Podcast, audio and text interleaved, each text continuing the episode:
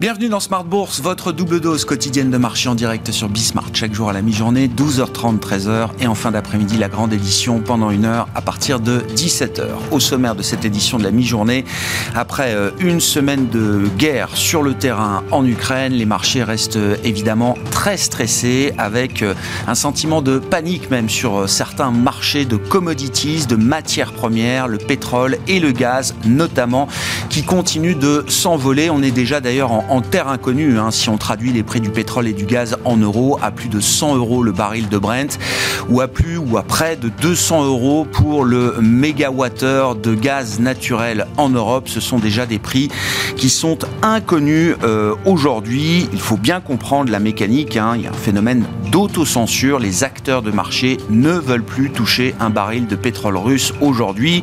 Le pétrole russe qui, euh, en dehors du monde asiatique et du monde chinois, ne trouve plus d'acheteurs depuis 48 heures maintenant. Et ces opérateurs de marché se reportent évidemment sur d'autres types de barils, le Brent de la mer du Nord ou d'autres types de, gaz naturel également, ce qui explique la, flambée des prix à laquelle on assiste aujourd'hui. Et euh, les spécialistes nous disent qu'on est peut-être même à, l'aube d'un choc pétrolier majeur. Voilà pour la situation sur les marchés de matières euh, premières. Euh, du côté des sanctions, les sanctions contre la Russie s'alourdissent de jour en jour. On peut le dire assez clairement aujourd'hui. La Russie est en train de perdre en partie sa rente pétrolière. Je vous le disais, euh, plus aucun acheteur occidental ne veut toucher un baril de pétrole russe. La Russie qui a déjà perdu sa signature souveraine, qui a été euh, détruite en 48 heures euh, au moins aussi longtemps que Vladimir Poutine sera euh, en place. Et la Russie qui est en train d'être rayée définitivement de la carte financière, on peut le dire ainsi, puisque euh, les grands indices euh, actions, que ce soit MSCI ou FTSE Russell, sont en train de sortir toutes les actions russes de leur benchmark, de leurs indices. On assiste également au même phénomène sur les, indices de, de dette et les agences de notation, bien sûr, prennent acte de cette, ce niveau de sanctions inédit en dégradant à single B la note de la dette souveraine russe chez Fitch, Moody's et S&P. Désormais, le rouble, lui, est au plus bas historique, même s'il est difficile de mettre un prix sur une devise qui n'est plus convertible aujourd'hui.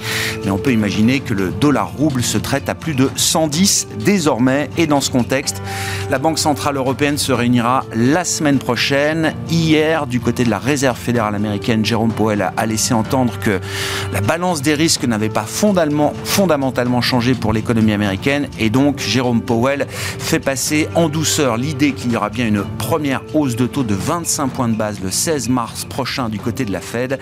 La situation pour la BCE semble un peu différente.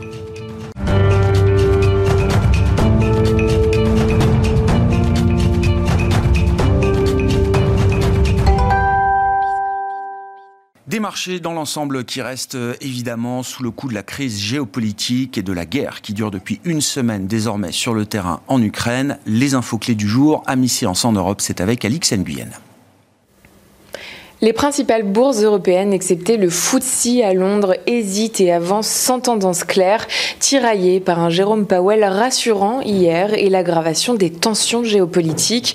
Une délégation ukrainienne doit se rendre aujourd'hui en Biélorussie en vue d'une deuxième séance de discussion avec des émissaires russes. Kiev a confirmé la prise de contrôle de la ville portuaire de Kherson dans le sud du pays par l'armée russe. Cette nuit, Kharkiv et la capitale ont subi des bombardements intensifs. On relève que toujours sous l'effet du conflit en Ukraine, la hausse des cours du brut va crescendo et inquiète quant à l'approvisionnement en énergie en provenance de Russie. Le baril de Brent flirte avec les 120 dollars après avoir touché 119,84, son plus haut niveau depuis mai 2012. Il affiche un gain de 20% sur la semaine. Les autres matières premières du gaz naturel à l'aluminium sont propulsées par le durcissement des sanctions. À Paris, Total Energy progresse Technip Énergie aussi. Euh, le groupe dit avoir cessé de travailler sur toute nouvelle opportunité commerciale en Russie. Du verre aussi pour ArcelorMittal entraîné par la hausse du minerai de fer et ce en anticipation d'une reprise de la demande en Chine. Les valeurs russes vont être retirées de tous les indices FTSE Russell. Même chose pour le MSCI et son indice des marchés émergents.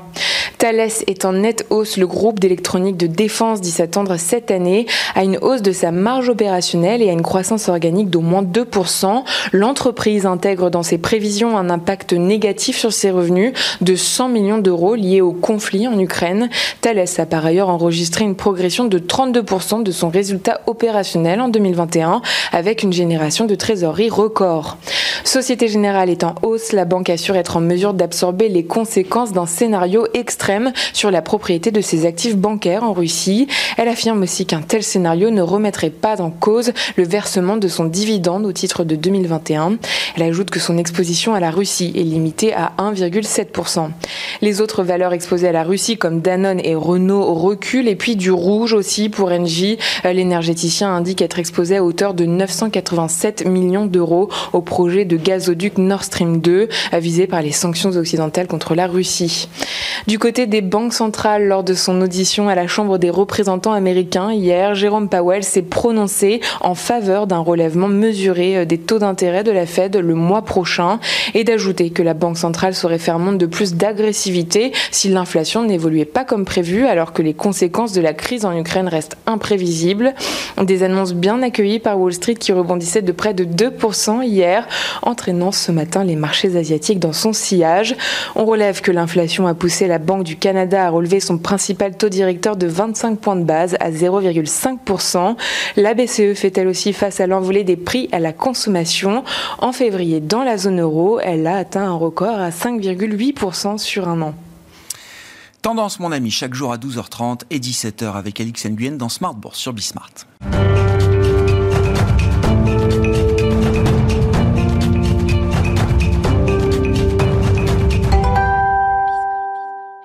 Et c'est Frédéric Ducrozet qui est avec nous euh, en visioconférence pour entamer cette émission. Stratégiste global macro chez Pictet Wealth Management à Genève. Bonjour et bienvenue euh, Frédéric. Jérôme Powell nous dit euh, hier que la balance des risques n'a pas fondamentalement changé à ce stade pour la Fed et donc qu'il y aura probablement une première hausse de taux de 25 points de base le 16 mars prochain côté américain. Qu'en est-il pour la Banque centrale européenne, Frédéric, qui se réunit dans une semaine? Est-ce que la nature du risque a changé aujourd'hui pour la BCE oui, l'Europe est dans une situation effectivement euh, complètement différente. La balance des risques a fondamentalement changé en zone euro. Il est trop tôt pour euh, faire des scénarios précis. Euh, en tout cas pour décider du, scénario qui est le plus probable. Et, la première chose que la BCE doit faire de façon très urgente, c'est d'attendre, d'avoir cette visibilité, de repousser probablement toute décision d'engagement trop explicite sur la fin du programme de rachat d'actifs. Ça sera toujours un espoir hein, de normaliser, d'arrêter euh, ce programme autour du troisième trimestre et éventuellement de monter les taux euh, euh, trois ou six mois après. Mais pour l'instant, ce n'est que ça, un espoir qui doit être mis en pause, que ce n'est pas une, stratégie en tout cas crédible que de, s'engager dans une forme de normalisation monétaire aujourd'hui. Elle peut faire aussi beaucoup de choses, mais quelque part la politique monétaire paraît un peu futile aujourd'hui et, les discussions qu'on peut avoir sur le euh, réglage fin des outils de la, BCE paraît secondaire. Le premier sujet est un sujet politique au sens large, puis un sujet de politique budgétaire et ensuite seulement un, sujet euh, de politique monétaire dans la mesure où la stabilité financière serait, elle, euh, peut-être remise en question. On sait que la BCE peut être très rapide, très efficace. On entendra d'ailleurs peut-être des éléments dans ce sens de la part de la présidente Lagarde la semaine prochaine pour éteindre immédiatement un incendie sur les marchés, euh, pour assurer la liquidité des banques. C'est pas du tout euh, un sujet aujourd'hui, mais on peut imaginer la BCE prendre les devants, voire même euh, pour prévenir un écartement des spreads dans la périphérie, ce qui n'est pas le cas non plus aujourd'hui. On peut entendre tout ça, mais au fond, on veut simplement entendre que la BCE ne fera pas d'erreur et va attendre de savoir ce qui se passe sans s'inquiéter outre mesure des, taux d'inflation stratosphériques qu'on a aujourd'hui. Il y a ce qu'on peut faire et ce qu'on ne peut pas faire, vous le dites, euh, Frédéric. Sur les marchés, il y a quand même un constat qu'il faut euh, dresser, c'est que plus le pétrole monte, plus les prix de l'énergie s'envolent, plus l'euro est en train de baisser sous 1,11$ euh, aujourd'hui. Il y a quelque chose d'assez inquiétant dans cette spirale. Est-ce qu'on y peut quelque chose, euh, Frédéric, ou est-ce qu'on est euh, soumis à cette pression de marché aujourd'hui? On l'a subi, c'est vrai. Encore une fois, les gouvernements devront être les premiers, euh, en première ligne en tout cas, pour réagir avec peut-être une réflexion au-delà des, aides aux ménages et aux entreprises, peut-être une réflexion plus large, très rapide si possible, sur la fiscalité de l'énergie, peut-être des baisses massives, si ce n'est temporaires, de les des taxes sur l'énergie, du pétrole et autres pourraient être envisagées, pourraient aider à court terme. Mais au-delà, c'est effectivement un, choc stagflationniste et, récessif. Et donc la BCE va constater les dégâts. le baril de pétrole exprimé en euros, non pas en dollars, mais effectivement, comme vous l'avez dit, en euros, est au plus haut historique. Mm. On peut imaginer un phénomène encore euh, d'aggravation. On n'est plus dans un marché stable ou linéaire. L'offre et la demande ne s'ajustent pas euh, au quotidien. On ne sait même pas quelle est vraiment l'offre euh, aujourd'hui euh, disponible. Et en euros, dans la mesure où la devise, elle aussi, s'ajuste à la baisse, pour toutes les raisons qu'on connaît de sensibilité plus importante de l'Europe au, choc et au conflit, et eh ben dans ce cas-là, c'est un, effet de ciseaux qui, qui, aggrave encore la situation. Mais je le répète, en 2011, on était déjà dans une situation délicate avec un, choc d'offres, euh, des risques sur, euh, là aussi, l'inflation importée en Europe. La BCE a monté les taux et probablement précipité une récession. On est aujourd'hui dans un cas d'école extrême où il faut absolument ne rien faire et en tout cas ne surtout pas mm. surréagir à un choc qu'on ne maîtrise pas. On ne peut que malheureusement en atténuer les conséquences à court terme. Deux questions de marché, euh, Frédéric. Une question assez immédiate mis à part des achats paniques sur les matières premières, pétrole, gaz et d'autres, on a le sentiment que le marché euh, dans son ensemble n'a pas euh, capitulé. On ne sent pas une panique générale aujourd'hui sur les actifs financiers occidentaux, euh, je précise, Frédéric. Est-ce qu'il faut se préparer à quelque chose qui pourrait être plus proche de la panique demain? En tout cas, je pense que le scénario du pire n'est pas dans les prix. Il y a peut-être même une forme de complaisance, en tout cas c'était le cas au début des premières vagues de sanctions, sur leur effet, sur la durée du conflit, sur ses conséquences à, court et moyen terme. Donc il y a peut-être ce risque effectivement de capitulation qui est effectivement euh, euh, visible aujourd'hui dans la plupart des indicateurs qu'on regarde. On, note également énormément de volatilité intraday. On fait euh, systématiquement des, plus hauts qui sont de plus en plus bas, des lower highs.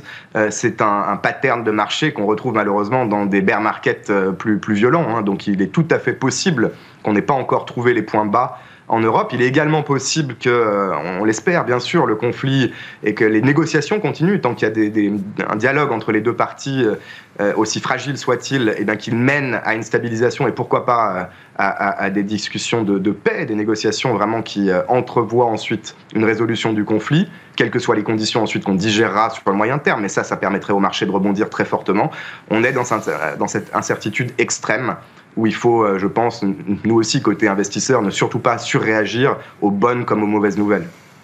Et puis une question peut-être alors un peu plus prospective, euh, Frédéric, mais on partage ensemble nos, réflexions euh, à ce sujet. tout le monde est encore frappé par euh, la vitesse, l'ampleur, la profondeur des euh, sanctions mises en place par les Occidentaux. Et on se place bien sûr sur le terrain économique et, financier euh, dans cette émission, hors champ militaire, mais la réponse a été sans précédent. On a en quelques jours rayé la Russie de la carte financière mondiale. C'est sans précédent, c'est un précédent historique majeur. Est-ce que c'est un nouveau type de, de risque ou c'est une nouvelle forme de réponse qu'il va falloir intégrer euh, dans les marchés euh, de manière un peu plus lointaine peut-être? Absolument, et je pense que c'est là qu'on voit le plus de stress dans certains marchés où il n'y en a quasiment jamais, et, où on a d'ailleurs des outils pour euh, le gérer, dans des marchés où on utilise le collatéral le plus sûr, dans des marchés de money market également, marchés monétaires on voit des formes de stress et d'incertitude liées à, cette grande question. Une en particulier, euh, lorsqu'on observe les banques centrales, c'est ce gel effectif de centaines de milliards de dollars de réserves de la Banque centrale, comment euh, cela peut affecter d'autres banques centrales également euh, dans le monde et les marchés financiers dans l'ensemble, quel sera le vrai impact de l'exclusion des banques, de certaines banques russes du système SWIFT qui n'a pas encore complètement été effectif aussi, également de, ce point de vue.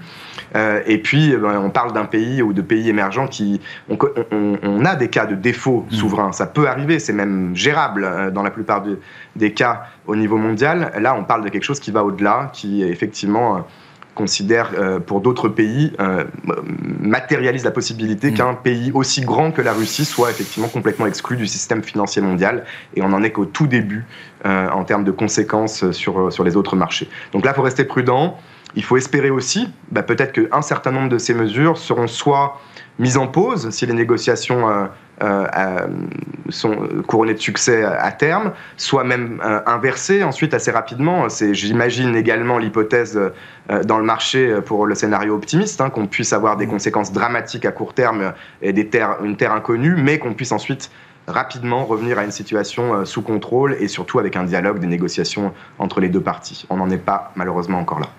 Merci beaucoup Frédéric. Merci d'avoir partagé ces, réflexions et ces analyses avec nous. Vous êtes stratégiste global macro chez Pictet Wealth Management, invité de Smart Bourse à la mi-journée sur Bismart.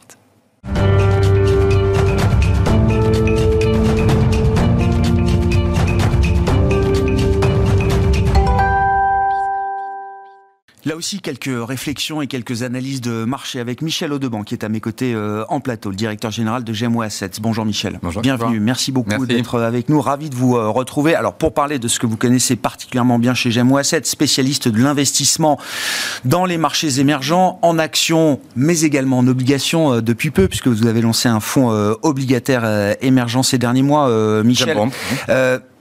Même question qu'à Frédéric. Euh, euh, il y a encore 15 jours, je pense que nous-mêmes n'imaginions pas que l'Occident puisse mettre en place un train de sanctions euh, aussi fort, aussi rapidement, face à une agression évidemment qui est totalement répréhensible. Et la nature et l'ampleur des sanctions répond évidemment à la nature et à l'ampleur de la guerre déclenchée par la Russie en Ukraine. Néanmoins, on a rayé la Russie de la carte financière en une semaine. C'est vrai, c'est un cas, unique. On ne pouvait pas trop anticiper ce type de choses. En tout cas, on n'a jamais vu ça. On est dans une zone blanche. Euh, sortie des indices, vous le rappeliez tout à l'heure, ça aussi c'est assez rare hein, qu'un pays sorte d'un indice aussi, rapidement, on soit appelé à sortir des indices aussi rapidement. D'autant plus qu'on a un pays qui a des richesses importantes, bien sûr euh, minière, mais aussi, aussi financière.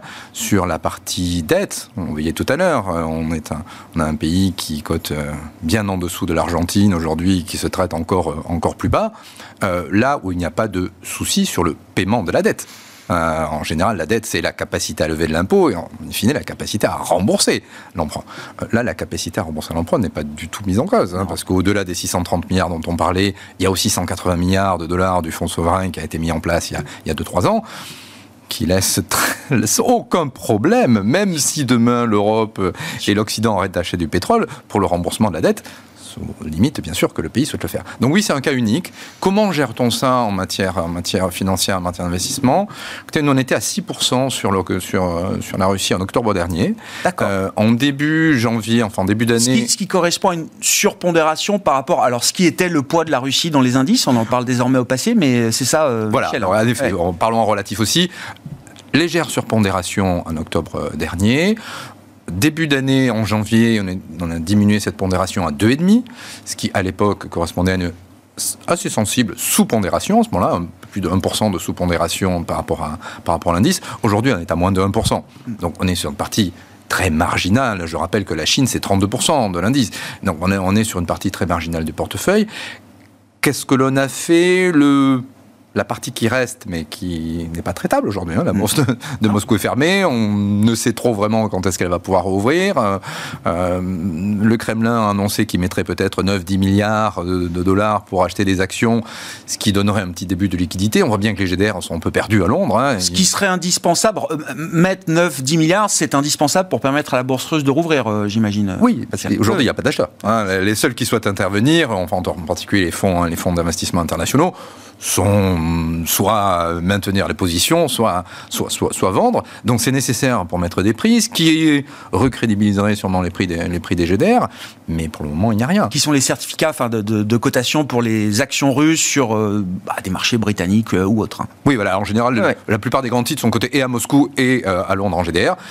Aujourd'hui, les GDR cotent, puisque hein, la, place, la, de, la place de, Londres est ouverte. Par contre, euh, en, Russie, les derniers cours qu'on a de vendredi dernier. Hmm. Donc oui, ça pose, ça pose un problème. Ce qu'on a fait, on est resté sur ces titres, c'est euh, Novatec dans le gaz, hein, Total Energy était, très présent, Lukoil dans le pétrole. Hmm. Et en, avant cela, il y a une petite dizaine de jours, on a arbitré nos Sberbank vers du Lukoil. D'accord. D'accord. Bon, Voilà pour la, position de marché euh, aujourd'hui, euh, Michel. Qu'est-ce que cette situation, encore une fois, sans précédent, un cas d'école unique aujourd'hui, qu'est-ce que ça euh, alimente comme réflexion pour des investisseurs spécialistes des marchés émergents? Est-ce qu'il y a déjà des dommages au-delà de la Russie sur d'autres marchés émergents aujourd'hui? Est-ce qu'en tant qu'investisseur, le plus on va se tenir loin de l'épicentre de la guerre en Ukraine, le mieux on se portera Qu'est-ce que ça inspire comme réflexion et qu'est-ce qui guide votre, vos décisions d'investissement aujourd'hui? Alors, deux, trois impacts. Le premier, c'est en effet, on parlait tout à l'heure, l'énorme bull market qu'on a connu sur les matières premières. Donc, si on regarde ça en matière de, pays émergents, ça donne des opportunités d'investissement sur des titres. On avait renforcé un peu avant cela des titres comme Aramco, comme euh, PTTEP en Thaïlande. Donc il y a des, producteurs qui, euh, qui, tirent profit de, cela. Par contre, si on regarde ça au niveau pays, il y a des pays qui sont de gros importateurs. L'Inde, pour ne pas la nommer, les Philippines aussi. Euh, il est clair que le niveau très élevé atteint par le baril pose un problème au niveau d'un pays comme l'Inde. Ça, c'est la première, c'est la, première réflexion. Est-ce que le marché indien en a pris acte aujourd'hui ou pas, Michel? Ah, alors après, euh, ça, on va voir sur les questions suivantes, mais euh, les, on parle de société, donc il y a parfois une différence entre le pays et la, et la société. Hein. Mais le marché indien des sociétés cotées n'a pas vraiment pris acte, enfin pas pris acte de cette, de cette ampleur-là. Et puis ça offre des opportunités, on l'a vu sur des, des, matières premières dans certains pays, le pétrole, ça offre peut-être une opportunité sur, par rapport à ce que vous disiez sur un marché comme la Chine, qui est très clairement un marché pas cher, on a pu en parler, c'est pas parce que c'est pas cher que ça peut pas être encore moins cher demain. Hein. Bon, mais il y a un moment où le ressort commence à être euh, tendu. On avait, nous, le sentiment que par quelque part, euh, avant cela, vers mars-avril, ce serait une période où on pourrait commencer à voir un petit peu à revenir sur ce marché et voir quelques catalystes. Peut-être que le catalyste là, on commence à voir certains investisseurs qui perçoivent le marché chinois local, en particulier les actions à Shanghai Shenzhen, comme quelque chose de diversifiant. Et ça, la situation vient confirmer votre vue que le marché chinois, alors, j'allais dire marché refuge, c'est peut-être un peu excessif parce qu'on parle quand même d'un marché euh, chinois avec des standards qui sont différents de nos standards de marché euh, en Europe ou, ou aux États-Unis. Mais vous l'avez dit, un marché décorrélant diversifiant. Cette vue-là, elle est renforcée encore aujourd'hui euh, chez vous, euh, Michel. On a l'impression, alors là, je vais parler des investisseurs, nous, c'est une, ouais, vue qu'on a pu s'entendre, mais on a l'impression que certains investisseurs commencent à prendre cela en compte. Quand on regarde le, CSI par rapport au, CAC 40, Eurostox ou autre, on voit qu'il a beaucoup moins corrigé, qu'il est quasiment sur les, si je compare sur un, mois, hein, il est quasiment sur ces niveaux, alors qu'en effet, en Europe, ça, a beaucoup plus baissé. Donc, ça veut dire qu'il commence à y avoir ce type de, ce, type de réflexion, et en tout cas, on peut assez facilement penser que par rapport à des marchés européens avec euh, la guerre à leur porte ou un marché américain qui est assez cher, on en a déjà parlé, qui est en plus en train de vivre une période de, tapering, la vraie différence fondamentale en Chine, c'est qu'on revit 2021 à l'envers. Hein, en 2021, on avait des, États-Unis qui continuaient à donner de la liquidité et la Chine qui, à partir de février-mars, a restreint cette liquidité, ce qui a été très mauvais pour le marché chinois. Là, cette année, on vit l'inverse. Avec les États-Unis, on ne va pas y revenir, même si mmh. euh, temporaire un petit peu, sont en train de relever les taux et réduire le bilan de la Fed. La Chine a une politique d'apport de liquidité. Donc on va voir cet effet croisement qui est déjà très favorable percé pour les actions chinoises et qui nous font dire que oui, peut-être, en effet, avril, alors pas tout de suite, évidemment, on n'y voit rien, c'est le chaos, il faut que la poussière retombe. Mais quelque part, euh, vers euh, fin mars, avril, on pourra commencer à regarder les points d'investissement, en particulier sur ces choses-là. En tout cas, nous, là où l'indice est à 5% sur les actions A, on est à 19%. D'accord. On est très, sur... très surpris. J'entends. De manière un peu plus lointaine, mais ça nous ramène au début de la, discussion, euh, la Russie était un partenaire important sur le plan de l'énergie quand on regarde le poids de la Chine, évidemment, c'est un autre partenaire euh, pour nous et bien plus important au-delà de l'énergie, puisque la Chine est un importateur euh, euh, net d'énergie, évidemment. Est-ce qu'il y a un risque à terme encore une fois, nouveau pour les investisseurs à investir dans des pays qui se retrouveront peut-être avec lesquels on se retrouvera peut-être demain en situation de, conflit? Je ne parle même pas forcément de conflit militaire, mais tous les spécialistes nous disent que la question de Taïwan est déjà écrite et que c'est pas si, mais quand est-ce que Pékin et de quelle manière Pékin décidera de récupérer euh, Taïwan? Bon, est-ce qu'il y a là un parallèle à adresser, peut-être sur des horizons de temps qui sont un peu plus euh, lointains que ceux de l'année 2022, mais est-ce qu'il y a quelque chose qui a changé de ce point de vue-là, Michel?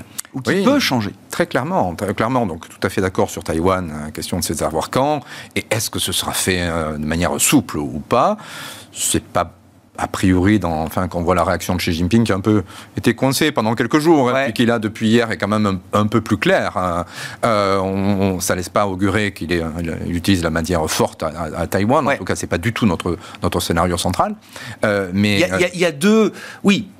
La, la Russie de Vladimir Poutine et la Chine de Xi Jinping, de ce point de vue-là, n'ont pas les mêmes méthodes, euh, vous dites. Ils n'ont pas les mêmes méthodes. Et euh, si j'essaie d'être à peine positif, finalement, ce qui change aussi un petit peu et positivement par rapport à ce qu'on a vu à Pékin, où on avait un nouvel ordre mondial, la Russie et la Chine alliées, et on aurait pu craindre peut-être que le calendrier s'avance un peu pour Taïwan. Euh, là, finalement, l'extrémisme de Poutine, qui a obligé Xi Jinping à s'en désolidariser. Et la force de réaction de l'Occident, on peut imaginer. Et surtout, euh, c'est aussi le but de ces sanctions, j'imagine. Et il est évident que Xi Jinping doit se dire waouh, hein, quand même quand même, c'est vrai que c'est du jamais vu. SWIFT, bloquer les actifs de la Banque centrale, ce qui s'est passé en, Suisse, Monaco, c'est du jamais vu. Euh, il est évident que ça ne peut que faire réfléchir Xi Jinping. Donc de ce côté-là, je pense que c'est plutôt un point, un point positif. Après, l'autre question, oui, on a ouvert une boîte de Pandore.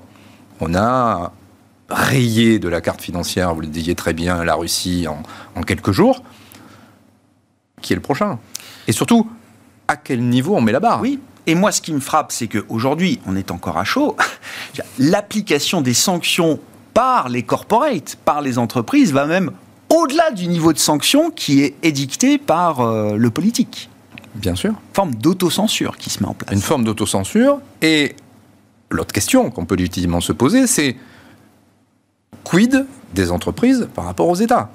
Euh, si demain en France un politique arrive à la présidence, fait des choses euh, qu'on pourrait qualifier de répréhensibles par rapport aux droits de l'homme ou ce que vous voulez, euh, est-ce qu'il serait normal pour autant que les fonds de pension américains ou, japonais ou autres boycottent Peugeot, Thales, parce que, parce que les votes français ont voté pour quelqu'un? On voit bien qu'on est en train de mettre en place une arme atomique. Euh, et on ne sait pas trop, on n'a pas encore tout à fait le manuel d'utilisation. Quand est-ce qu'on appuiera pour le prochain et comment Ça peut poser de vraies questions. C'est un précédent historique majeur qui soulève bon nombre d'interrogations, bien au-delà du euh, seul conflit ukrainien, qui est déjà évidemment euh, suffisamment dramatique, avec une guerre qui dure depuis une semaine maintenant. Merci beaucoup Michel. Michel Audeban qui était avec nous euh, en plateau pour là aussi partager ses réflexions et ses analyses sur la, situation du moment. Directeur général de Gemway Assets, invité de Smart Bourse à la mi-journée. Voilà pour cette édition. On se retrouve ce soir en fin de journée, précisément à partir de 17h en direct pour une heure sur gesmaakt.